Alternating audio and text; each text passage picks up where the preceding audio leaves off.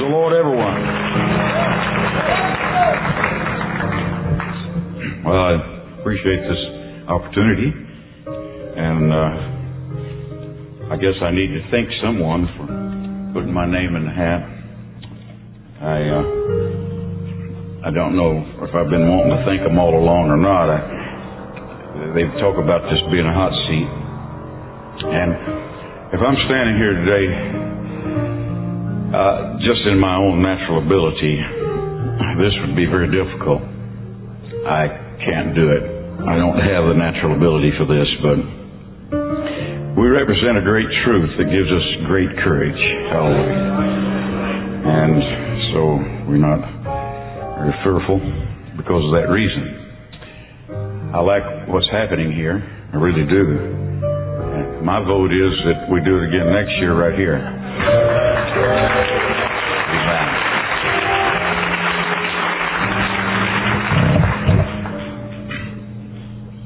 Lot of questions being asked over the past few months. What's this all about? What are they doing? Who is this steering committee? What are they driving? Who's on board? Where are we going? Who designated them? Well, perhaps it was the Holy Ghost. I, I know most of these men pretty closely, and I have great confidence in them. And so, this is the result. And truly, we're living in critical times. Amen. Generally, we start with a verse, but if you don't mind standing just a little while, I'll be standing longer than you.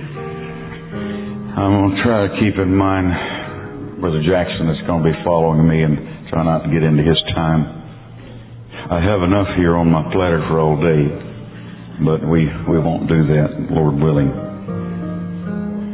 I want to speak to you today, and if any of you have ever heard me address this with this title, I just apologize, but this is what I feel today.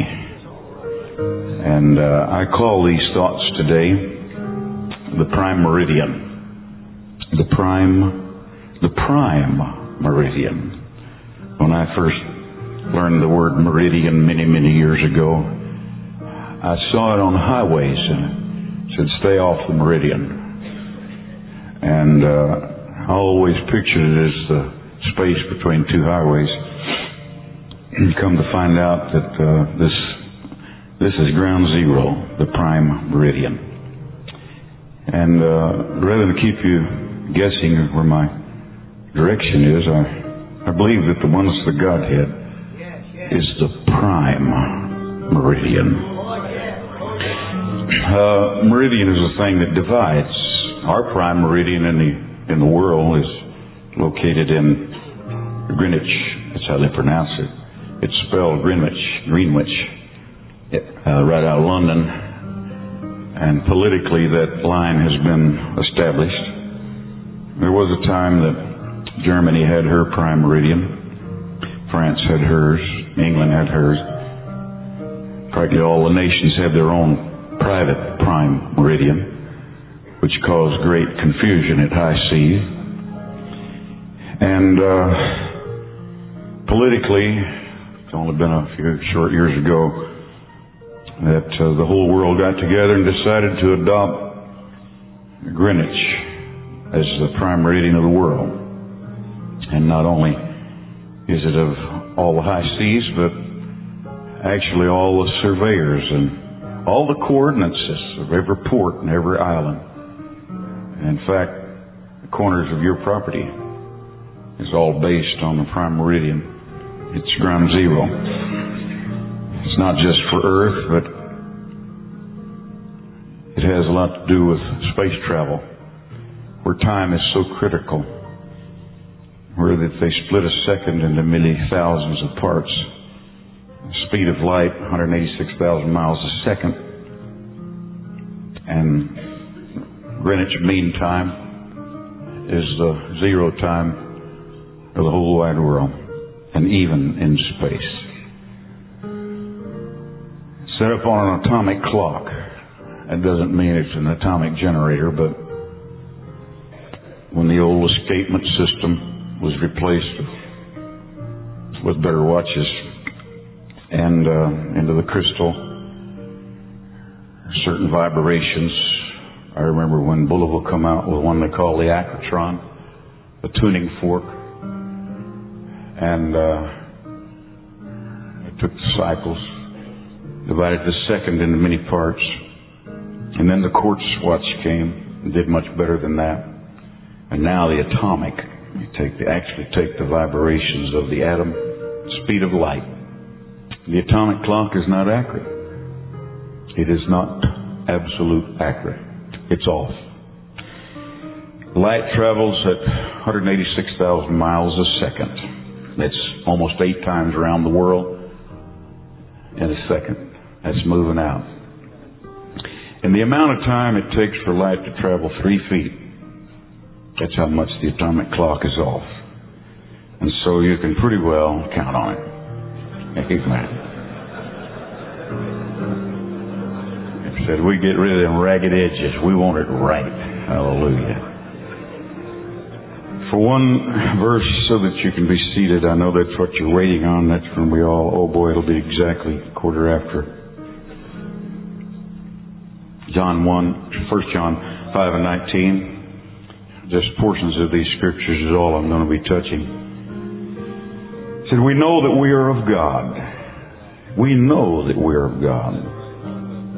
And you know the rest of Scripture. But I like the positive part of it. We know that we're of God. I have no doubt that we have truth. It's forever settled in my soul. At the revelation. It always amuses me when people try to tell in articles what we believe. I just hate for them to do our talking. Amen. We know that we're of God, and the whole world lieth in wickedness. Many years ago, Brother Terry had a little school at our church. He appointed himself the instructor had several young preachers there. And he said, I want to teach you how to preach. First lesson, get them all lost. Sounds cruel and it's certainly not politically correct. But we have far too much political correction or we're weary with it. It's we're weary it in our politics. They can talk for a long time and you still don't know what they said. Sad to say we're living in critical times and these politically correct orators have allowed this caution to dilute the power of our message. Just afraid to say it. Galatians 1 6 through 9. I marvel that you are so soon removed from him that called you into the grace of Christ unto another gospel. Verse 7, which is not another, but there be some that trouble you. And I somehow got a feeling there's very few troublers here today. I feel like we're here in the name of truth, love of truth. 1 Corinthians or 2 Corinthians 4 3. But if this gospel be hid, and it is, who is it hid to? It is hid to them that are lost. And we should be ever grateful that it isn't hid from us. And never rejoice that they're lost. We love Trinitarians. We hate their doctrine.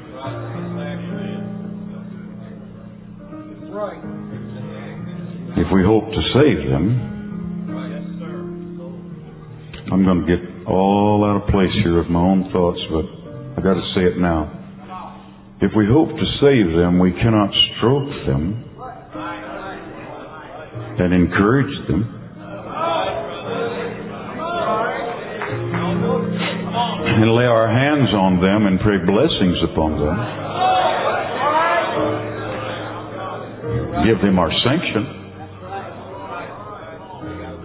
Can you imagine great prophets of old giving sanction to the prophets of Baal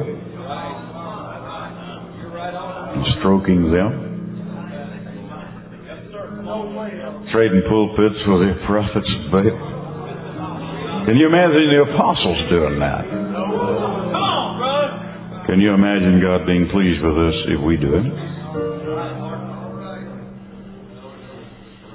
Second Thessalonians, for that day shall not come, except there come a great falling away. And uh, I believe in end time revival, always have. We're still having revival. People are still getting the Holy Ghost at our church. Baptistry hardly dries out till we're wetting it again. But I guess I'm a naysayer when it comes to what's being projected as the great sweeping revival. That all of the charismatics that receive the Holy Spirit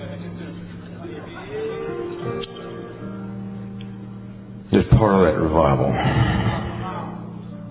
I'm a naysayer, I'm sorry.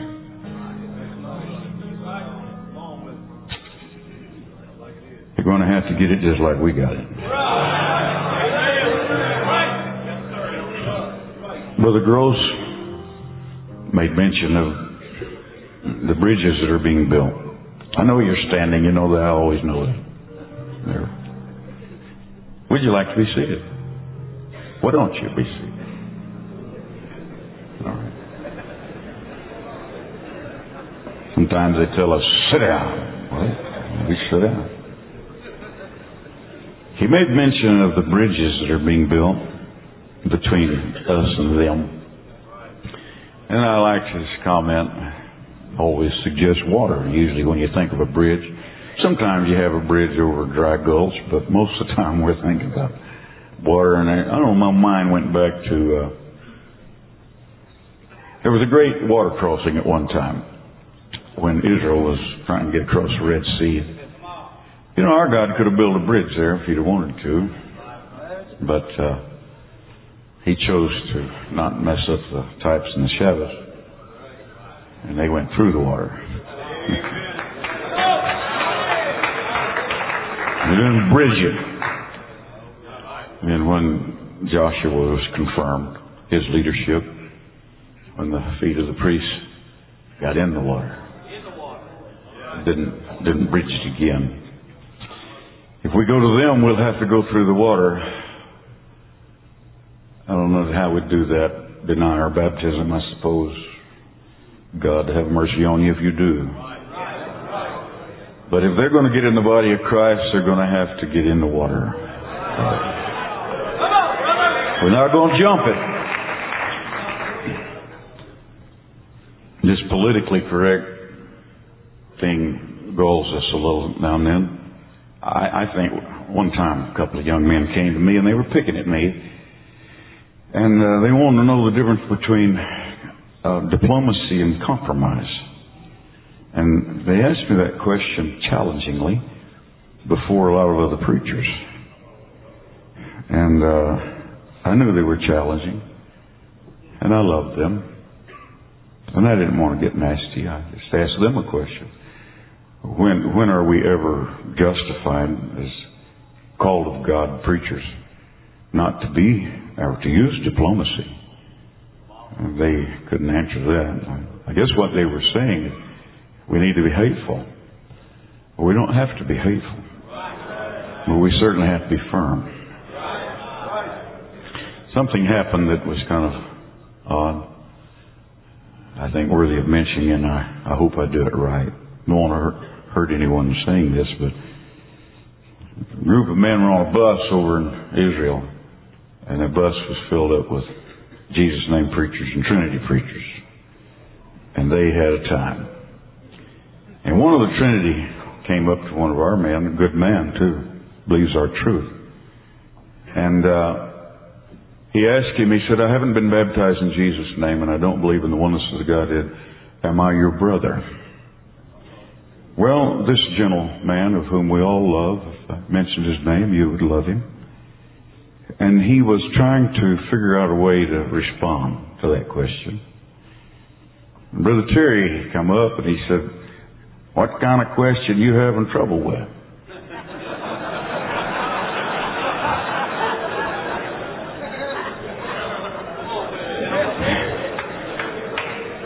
so there's a time for diplomacy.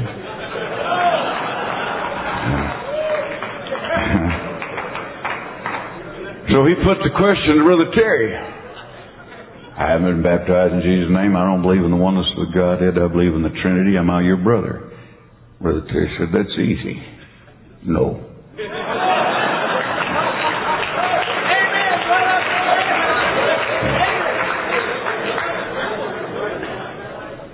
It's been a number of years, way over 20 years ago, that question was posed on a national radio program.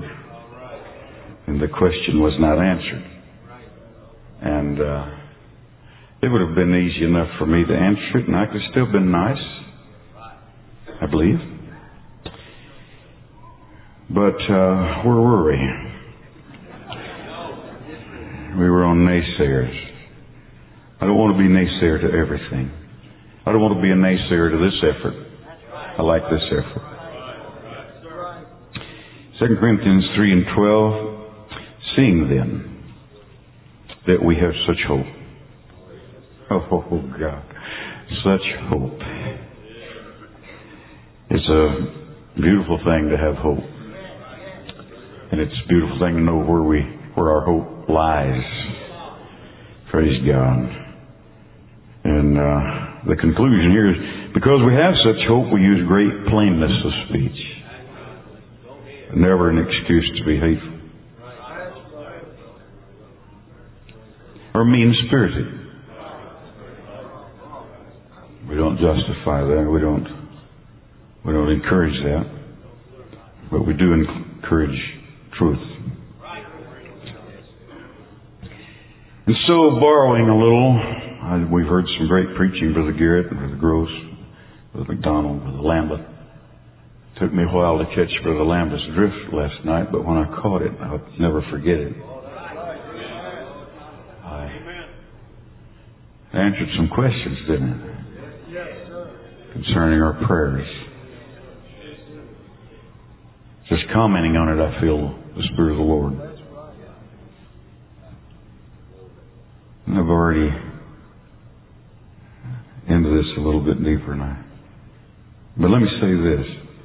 I wanted to borrow a few things from Brother Garrett. Uh, primarily his primary thought.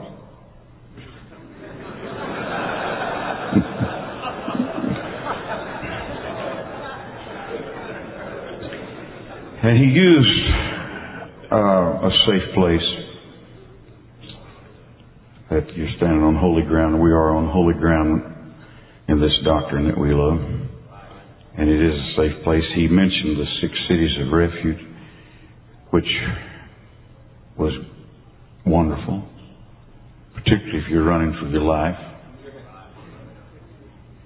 And you find the welcoming arms of truth, and then fear leaves you, and the devil cannot torment you, and you can sleep well at night. And it just come through my mind a few things that I wanted to mention just briefly. This is not on my subject, but it's it, we just have one subject.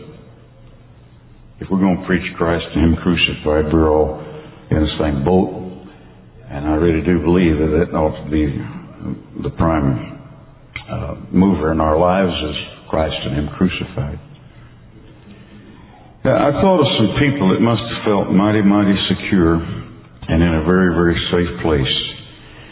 When God said, I'm going to come through the land, and we call it the death angel, and that's not exactly right, but that's what we say so often. they said, uh, I want you to kill a lamb, catch his blood. A lot of qualifications on that lamb. And I don't have time for all of that, as you know. But that blood went on the doorpost and the lintel of their houses that night. And then they went in the house and stayed there. And when that dark, shadowy thing called death came and hovered for just a moment, perhaps in front of every door, those inside were in a safe place. Only safe place on the block is where the blood is applied. Hallelujah. This is our message.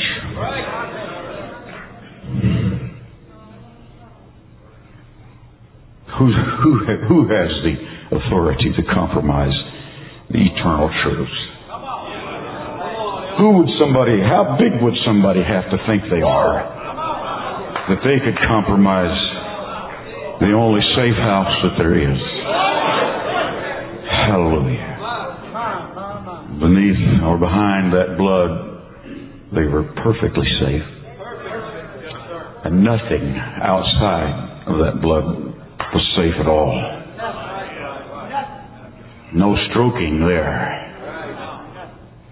No encouragement to the Egyptians. Have faith.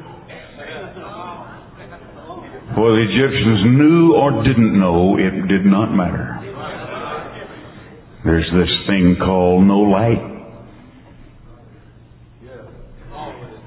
This gospel is hid, it's hid to them that are lost, and there is light, and nobody's ever turned it out. Hallelujah. I thought of another safe house. I gotta move. I'm going too slow. When the walls of Jericho were destined to fall, there was a red rope hanging out of a window. It represented the blood of Jesus Christ. And Rahab and her family was in the only safe house in the city. The positive part was it stood. oh, hallelujah. Based on nothing but the promise. And the evidence that was a foreshadowing of the blood of Jesus Christ. Hmm. No, I'm, I'm, I'm not interested in, in spending the night at somebody else's house. Hey, we're living in critical times. I don't want to encourage them. Hold on, brother. We're praying for your ministry. They don't have a ministry. God never called a pagan to preach. And since we use great plainness of speech, anything outside of the one God, Jesus' name, apostolic message is pagan.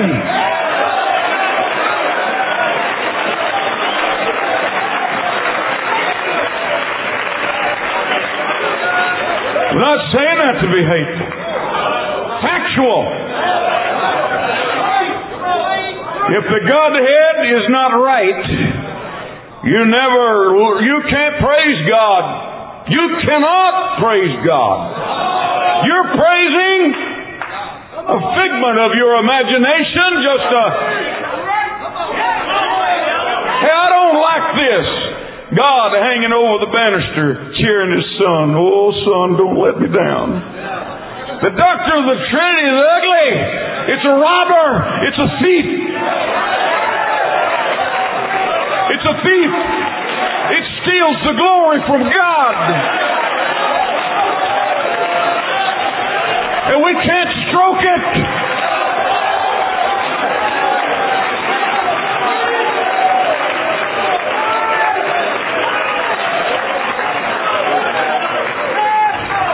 So much I'd like to say right there, but I better quit on that one. Hallelujah. You know what? I, if, if I got, you know, just reckless, I probably don't need to get reckless. I think you already know that this great dialogue is not going to set right with us, with those of us who believe this message. Hallelujah. Talking about a great revival and they could be right in the middle of a falling away and not even know it. I want to talk about one other little thing. There was a thing that God had going in Israel. All those types of shadows were so beautiful. They all had a, a lesson for the bride. All those things happened to them. It was imposed upon them. God didn't even mind doing that. He had us in mind. They went through so many gruesome things so that we would know we're right so many milestones to encourage us and give us hope. One of those that I won't take time on it to go into detail. You're preachers and preachers' wives and preachers' kids, and so you already know most of it. Most of us do. That there was a thing that happened for the waters of separation in the Old Testament. I like the term. Waters of separation. It was for the one that was in a house or a tent when someone died and they were declared unclean. To get technical. It was one of those hygiene things that God had going, why they couldn't eat pork, that God knew it wasn't good for you. This was for us. That when you get close to death, sin is death. Sting of sin. The sting of death is sin. And you were declared unclean. If a lid was left off of a vessel, it was unclean. Anybody that come in contact with a corpse was unclean. If you were walking and you happened to step on a grave, you were unclean. You didn't mean to step on that grave. They taught me when I was a boy, we'd go to the cemetery, don't step on the headstones. To this day, I won't do it. I wonder if it's a spillover from this. If you were walking in the field, if you stepped on a grave, you were unclean. If you were walking on a field, happened to step on a bone of a human, you were unclean. And so these were all casual sins that people didn't go out and deliberately get mixed up in. Nevertheless, they were unclean. I didn't ask for the sins of Adam, but I got them. But I got rid of them. I, I went through the waters of separation. Hallelujah. And that separated me. It was a double cure. Got rid of Adam's inherited death and got rid of my own. So a heifer was burned, a red heifer, suggestive of the blood of Jesus Christ. I don't want to go into too much detail and try to prove it. You already know it. And the residue of all of that offering, it, it resided in the ashes. The power of the sacrifice was in the ashes. And when someone come to be washed, the ashes went in the water. And the water went on the guilty. And they were separated. They were declared clean. A lot of details here, but that's the basics of it. No water, no application. No ashes, no power. Water alone won't do it. It had to be the ashes of a specific sacrifice. The ashes of the red heifer. It was there even way after the smoke had cleared the sky long, maybe months. But our message last night, God's a God of eternity. And when those ashes went on the one that needed to be washed. It was as though the heifer was still being burned. It was as though it was alive that very moment because all the power of those ashes were, or, or the sacrifice was in those ashes. A type, a suggestion. Hallelujah. That when Jesus died, so many thousands of years or hundreds of years ago, it's so much alive today, it's as though we're living in that instant. Time machine, yeah, I guess so.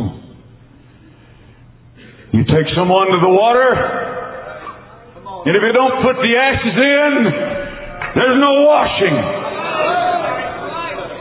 All the power of Calvary has been invested into the name of Jesus Christ. And neither is there salvation in any other. For there is none other name given among men under heaven whereby you must be saved. It's a lie. I baptize you in the name of the Father, Son, and Holy Ghost. It's not true. You don't like me say lie? Well, it isn't true. No name was given, no name in the water, no name, no washing, no cleansing, no separation. That's the negative part of it. That's why we can't stroke it. There is a generation that's pure in their own eyes, but they have not been washed from their filthiness. There's only one washing. The positive part of it is, for me, I can still hear the water running in my memory. I can still hear that old Texas voice. it's as though it was just an instant ago. And it worked. Because I heard the name go in the water and it worked. I wasn't any better than anybody else. May not have been any worse than anybody else. We're all in the same boat. You must be born again. Now, I want to say this about Martin Luther. If Martin Luther wasn't born again, he's lost. Somebody said he, he didn't have the light. Well, what was he doing fighting it if he didn't have it? He had it. It was there. He rejected it. Now, if in the last, and it wasn't recorded, he was baptized in Jesus' name and got the Holy Ghost, then we'll see him in heaven. But if the ashes didn't go in the water, if the name wasn't in the water, Martin Luther, whether he knew it or not, if he could make it without the new birth, then you can today. I'm afraid of those that say Martin Luther made it.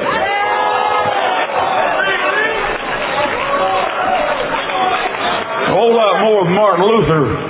It, it, there's no, it's a chain reaction. You can't stop it. We got to put it right where the prime meridian is.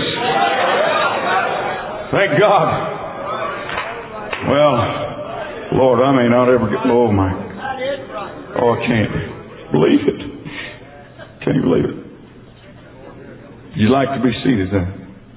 Something I talked about at one time, a few months ago, years ago maybe. I read a little book,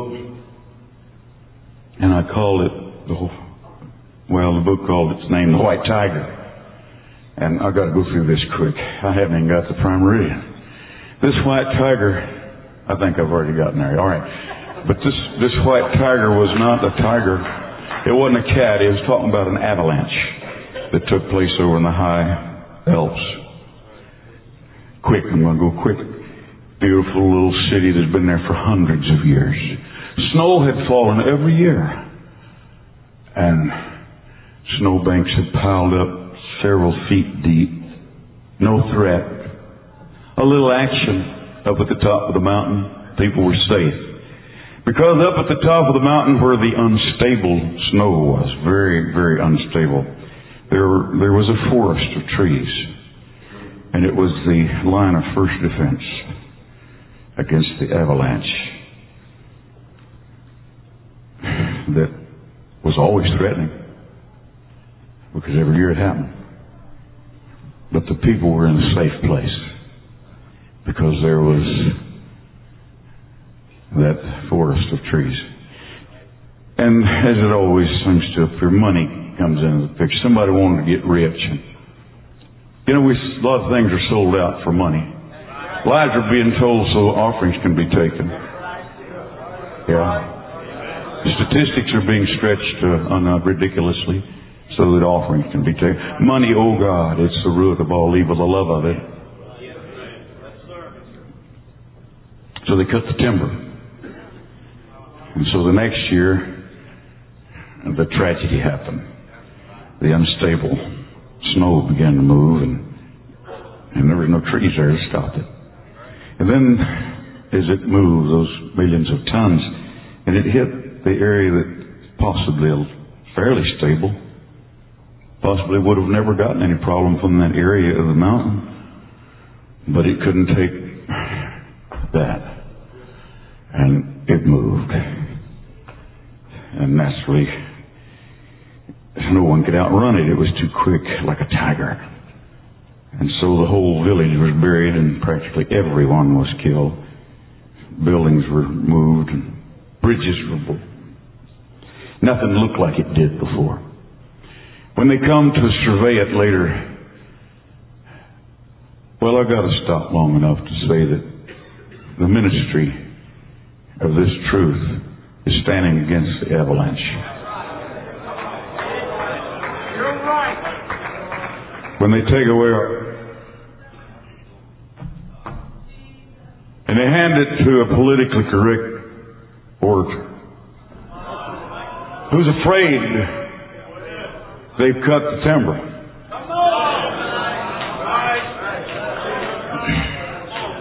Say, don't be hateful. I'm not. It's factual. You want to get used again? If that means anything to you? Just don't say it.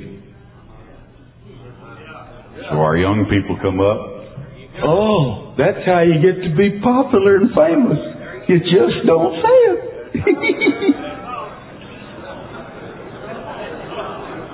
this has taken years to log this mountain.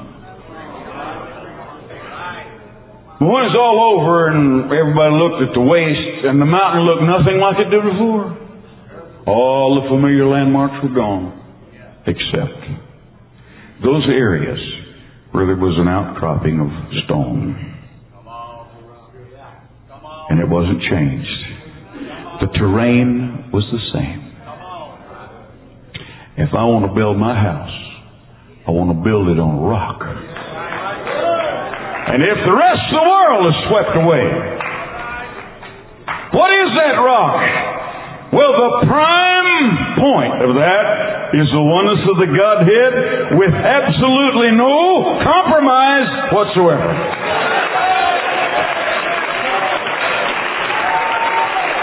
We didn't write it. We can't compromise it. And if we quit believing it, there's still one God and only one. If we all get together and decide that it's not the popular message, we must be popular.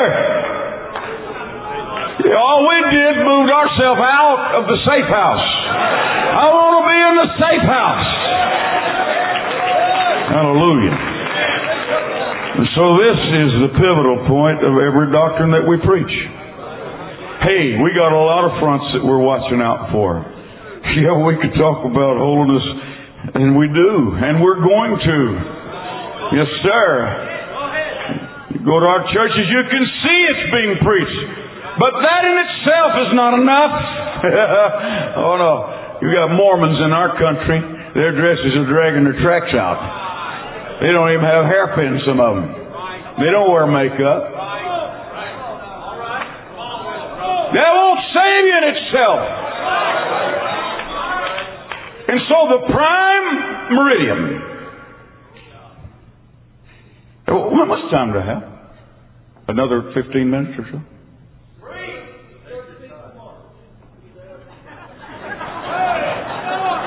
I want it a little more specific.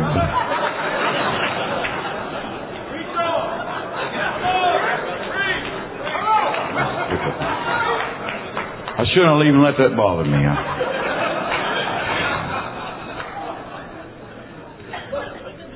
Well, you, you kind of know the way I'm going. This is the prime doctrine in our lives. We don't have we don't have the authority to compromise it. If you do, you, you just put yourself out. Because this is an everlasting truth. There's only one God, never been more than one God, never will be more than one God. And there's never been but one person in that Godhead. Been but one person in that Godhead.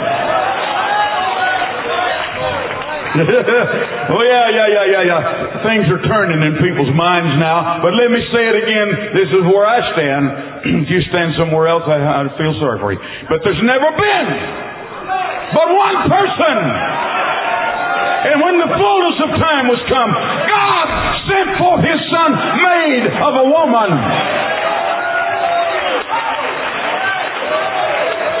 He was from her seed.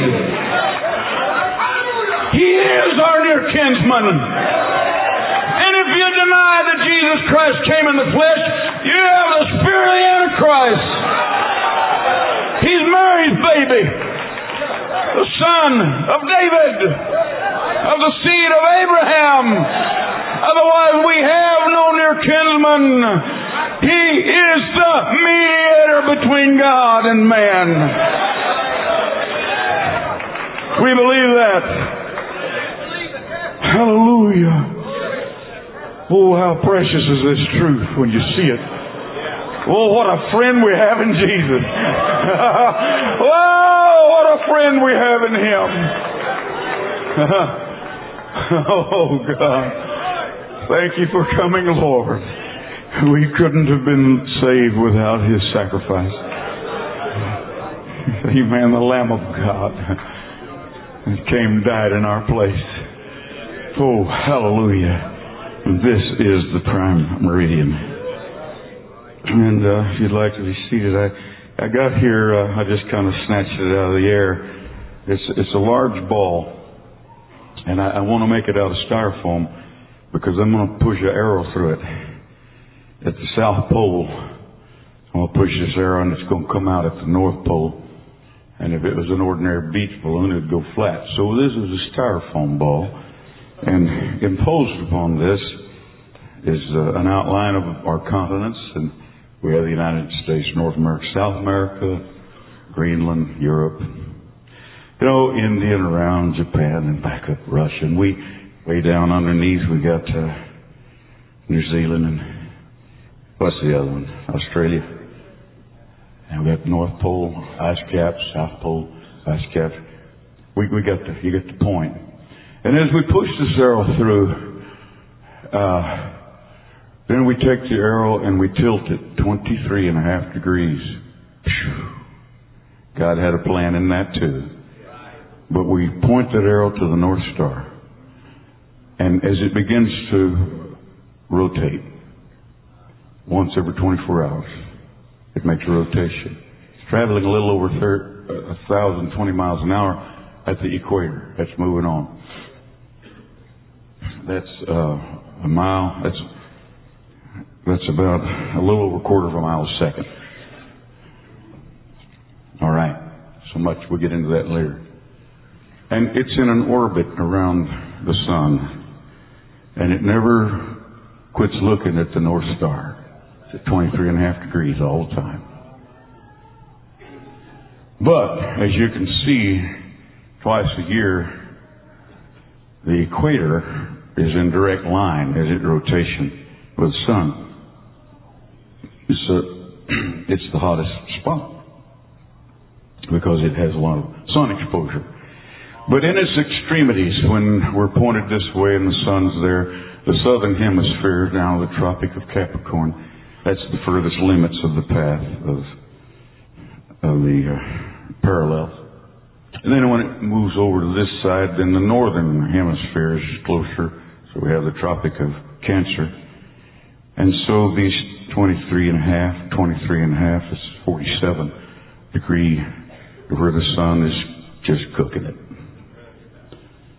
And uh, then we get, it makes weather.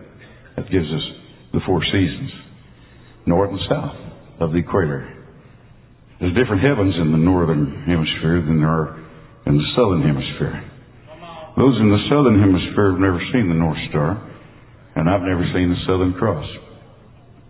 But sailors that fly the sea uh, often are able to see both the hemispheres, and the heavens are a little different. Uh, they have to sail south instead of north. But uh, it was relatively easy because of latitude, zero point being the equator. And then there's 90 degrees from the equator to the North Pole. That's 90 degrees north. And then there's 90 degrees to the south. It would be 90 degree S or south. And that's divided, each degree represents approximately 68 miles. And so, uh, there were a number of ways that a sailor could tell where he was as far as latitude was concerned. These are parallel lines. But longitude was another thing. Now, they could tell where they were by looking at an almanac and timing the length of the day. That would be one, and knowing what day it was. Uh, they could take with their sextant certain angles of various heavenly bodies and and because it was so fixed and that arrow never varied from that North Star, it never changed. And they could figure their, their latitude pretty easily. Any sailor worth his salt was able to calculate latitude. But no sailor, I'm talking about a few years ago before the days of GPS, and uh, no one knew where they were as far as longitude was concerned. Now the earth is divided up into 360 degrees from north to south, and always, there's always, there's also 360 degrees east and west. And where do you start? Well, it was a time that there were many starting places. But there come a day that there was but one recognized the world over and even into space by every nation. And that is Greenwich. These sailors were so lost, they never knew where they were until something happened. Uh, I'm not even going to look at my notes. I, I don't have time to fool with it. And I just hope I'm not wrong in my memory. The Earth's moving on a little over a thousand miles an hour at the equator. It reduces as far as speed and mileage uh, as you go toward the poles. But let's talk equator right now so we can have some facts. Every hour, the earth moves 15 degrees. Every hour. It's, you can count on it. If you know how long you've been sitting at a spot, you know how far you've gone in an hour. 15 degrees. Multiply that times 68 if you don't get too lost in math, that interprets to every four minutes you move one degree at the equator and the world over. But at the equator, that one degree represents approximately 68 miles. A little over 68 in fact, but let's go 68. That's fast enough for anybody. And uh, that's four minutes. In two minutes you went 34 miles, in one minute you went 17 miles. in a minute at the equator. I mean, things are changing. You're not just sitting out there at anchor. The world's spinning. And you can't stop it. I can't stop it. Every second, a little over a quarter of a mile. Look at your watch. How long does it take for a second to go? You done moved. Well, there was a great catastrophe. I just have one page. I'm going to turn it over though. In England, in 1707, There was a great sea tragedy. There were five vessels loaded with redcoats soldiers. They had been down the Mediterranean. They'd had a very, very successful campaign.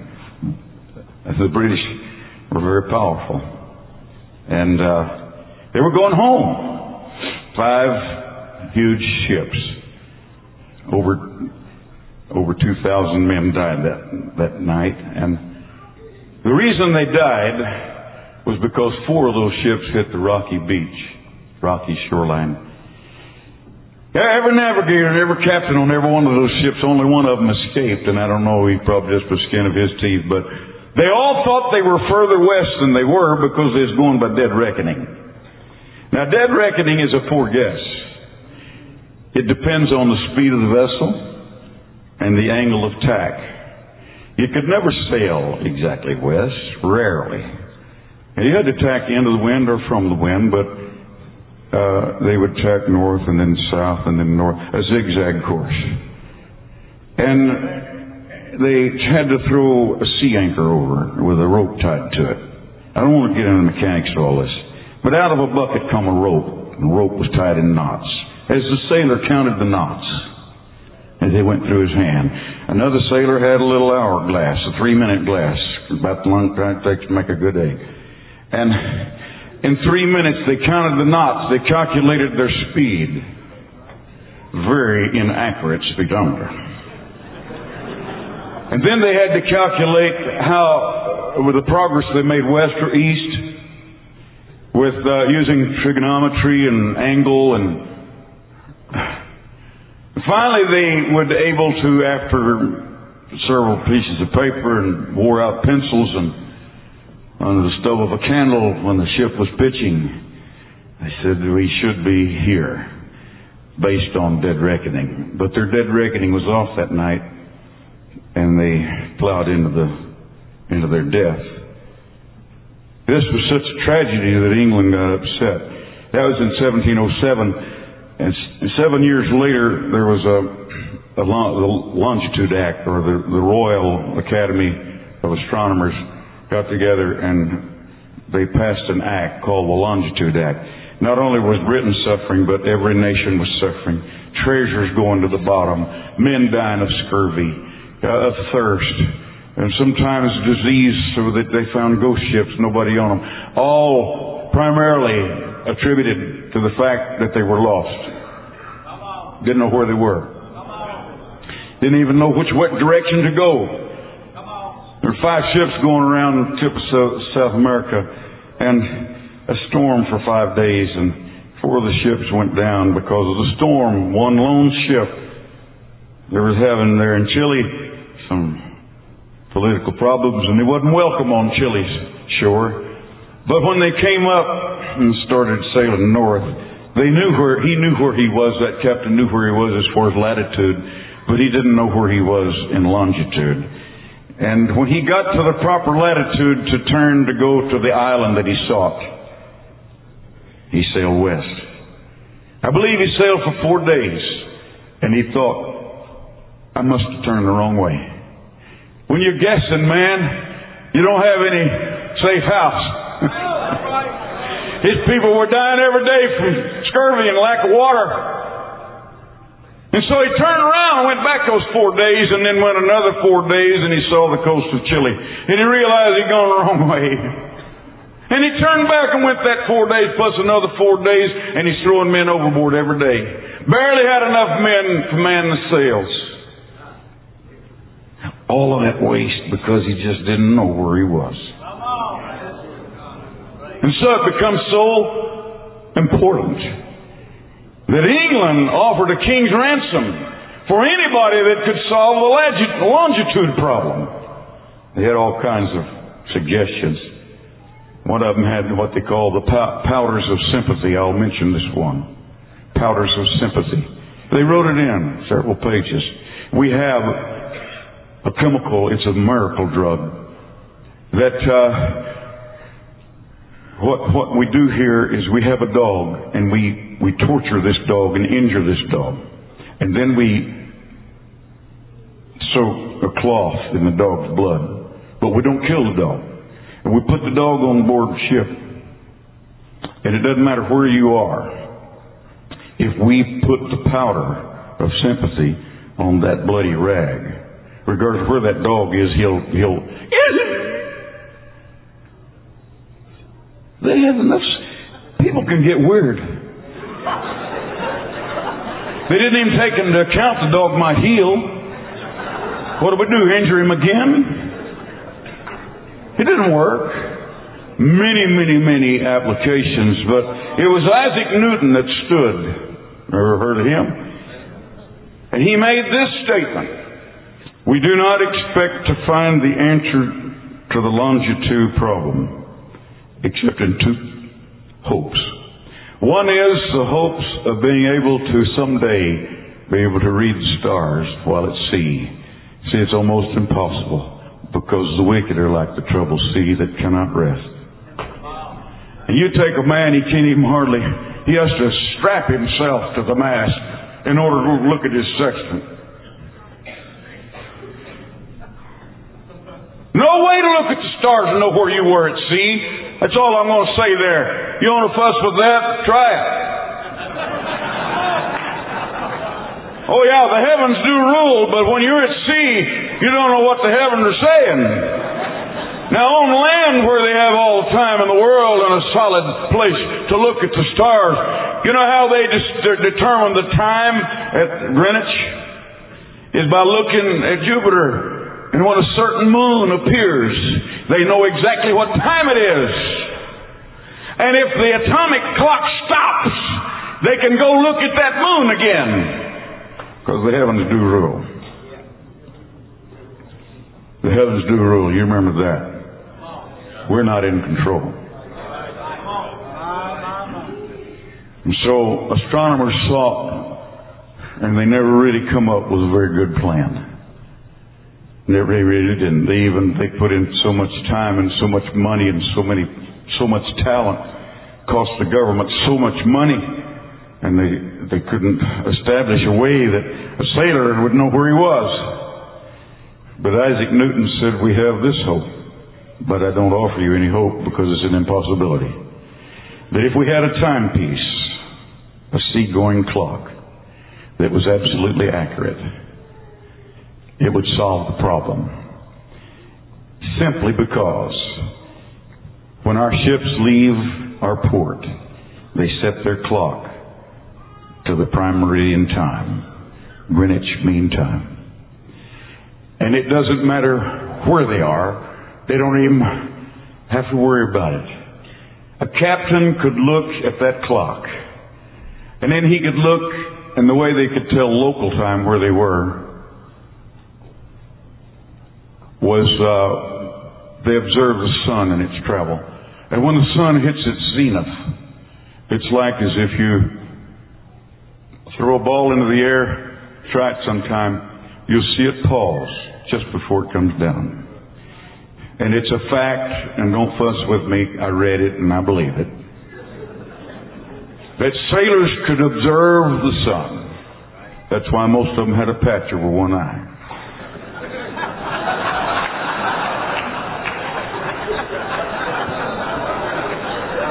Until somebody understood that they could build a box and then look at the shadow of the box.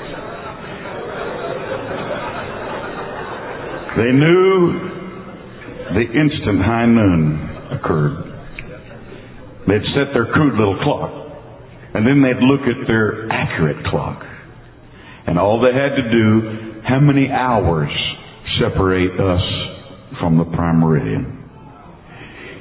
Every hour is 15 degrees. How many minutes? Every minute is 17 miles. How many seconds? every second a little over a quarter of a mile. They would know precisely where they were. And all they would need was a little notepad about the size of a postage stamp. And so, John Harrison, master mechanic, finally come up with that. There was some limits. I'm, I'm on, not referring to my notes if I can help from it. The, there was a first prize, second prize, and third prize. First prize was that you could only lose, maybe I will have to look at my notes. First prize was this trial was to be over a period of 42 days. They couldn't be off but one half of a degree, which would be 34 miles. In 42 days, they could be off a half a degree. That was first prize. That's all we're going to talk about right now. And that only amounted to, I think it was three seconds a day off. Finally, H1 or H4, Harrison 4. He was an old man now. He could have claimed the, the reward many years ago, but he was a perfectionist. And finally, his huge clock that was about 30 inches square and about that high that weighed nearly 100 pounds, was re- and it was accurate. But it was reduced down to a pocket watch about the size of your hand. And it was so accurate. Let me tell you how accurate that was. In 81 days, he only was off five seconds. He could have been off three seconds a day. But in 81 days, he was only off five seconds. A little over a mile and a quarter you could just almost with your naked eye see port with that distance. But they wouldn't give him the reward. This world is cruel.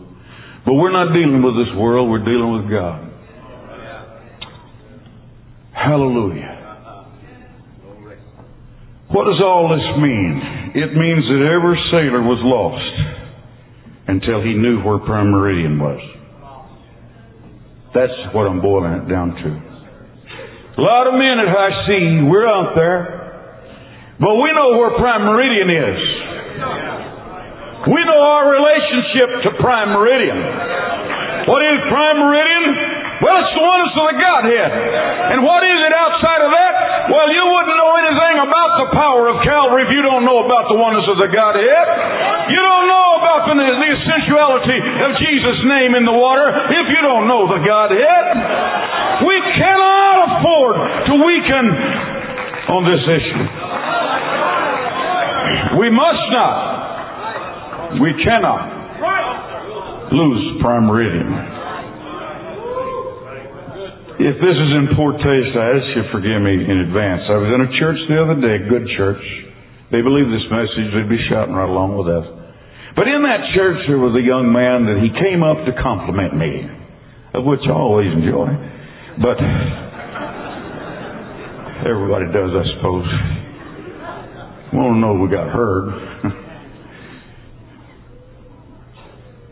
he said, My wife's sister goes to a church, and he named where it was. He thought he was really telling me something good. And it wasn't. But he said, uh,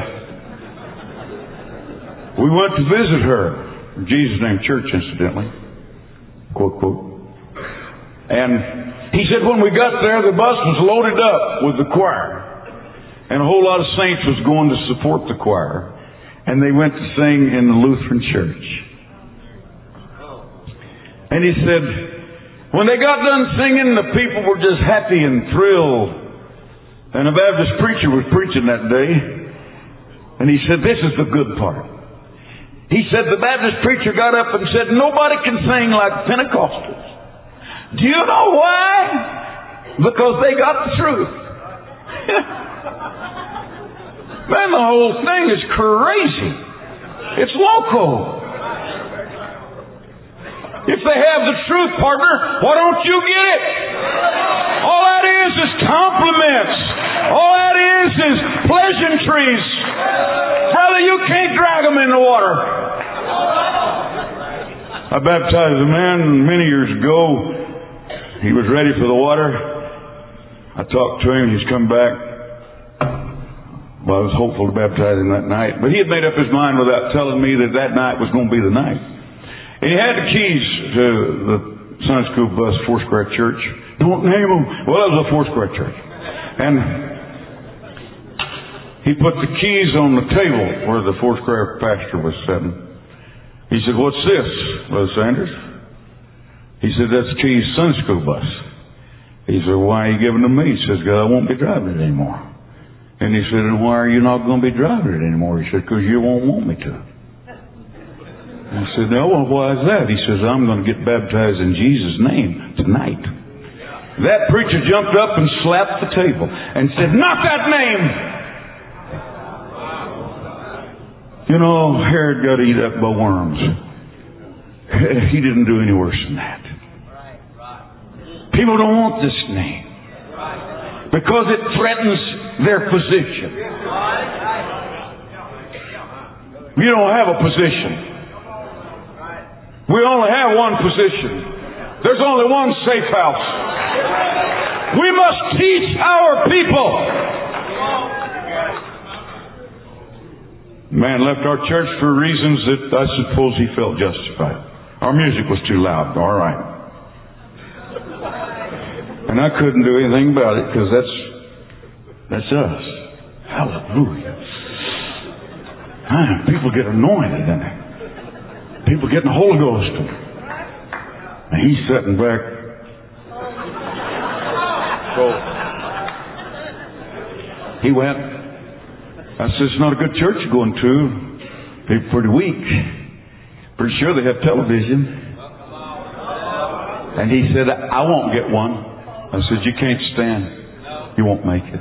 He said, I'll get tapes from you preach it every week. I said, You can't make it with that.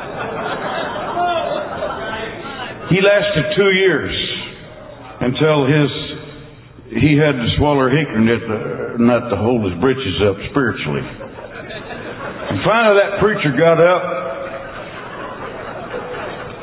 It's been about an hour, or so finally that preacher got up and he preached on the oneness of Godhead.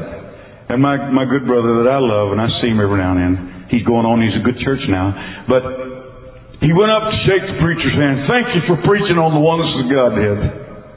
And the preacher, he didn't do this, all right?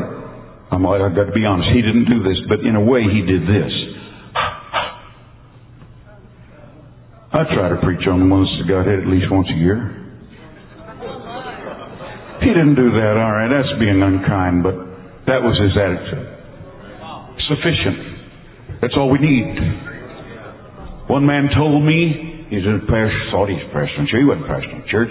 But he said he leaned over the pulpit and he said to me when we were just the two of us, he said, I'll never preach this one God. Gotta be careful, fellow. I'll never preach this one God message across my pulpit. I said, why? He said, It's too offensive. And I said, Well, uh, how you plan on winning anybody? He said, Over cake and coffee. And I said, How long you been there? And he said, Eight years. And I said, How many people have you won? And he said, Well, really, we got six, but four of them are Mormons. So you know where he was. He's in Utah somewhere.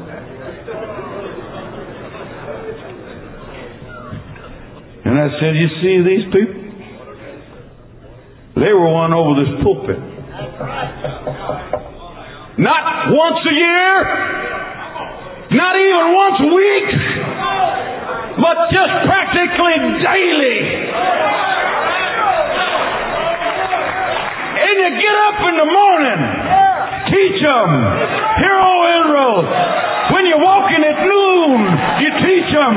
Hero Inroad. And when you lay you down at night, Hero Inroad. The Lord one Lord. Our little children, little bitty babies, how many gods are there? One. That's us. That's us. We cannot afford to change. We cannot afford to soften. We cannot afford to weaken. No, we don't need dialogue. We need monologue. And I'm not being hateful. I am not. But I do believe that if we ever lose this Prime Meridian Church,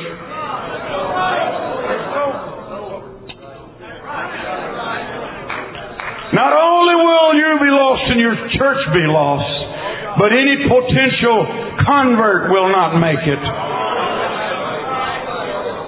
I wasn't in Las Vegas but just a few weeks and we'd moved in our house. I'm gonna quit just a minute now. And one of my nephews had a little fishing pole, a little real cheap stuff. And I took it out that morning. And I took my scissors and I cut the hook off. It had a sinker, had a reel, and man, had everything there. And I asked some of the kids, I said, how many fish do you think I'm going to catch today? Those little kids said, you ain't going to get no fish. I said, why? They said, you just cut the hook off.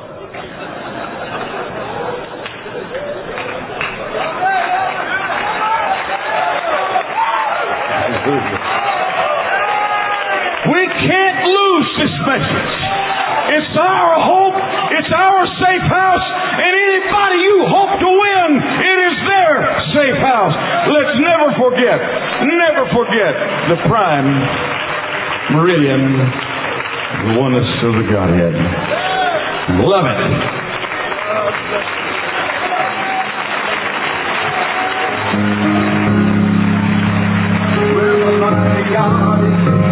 The Prince of Peace is He, the everlasting Father.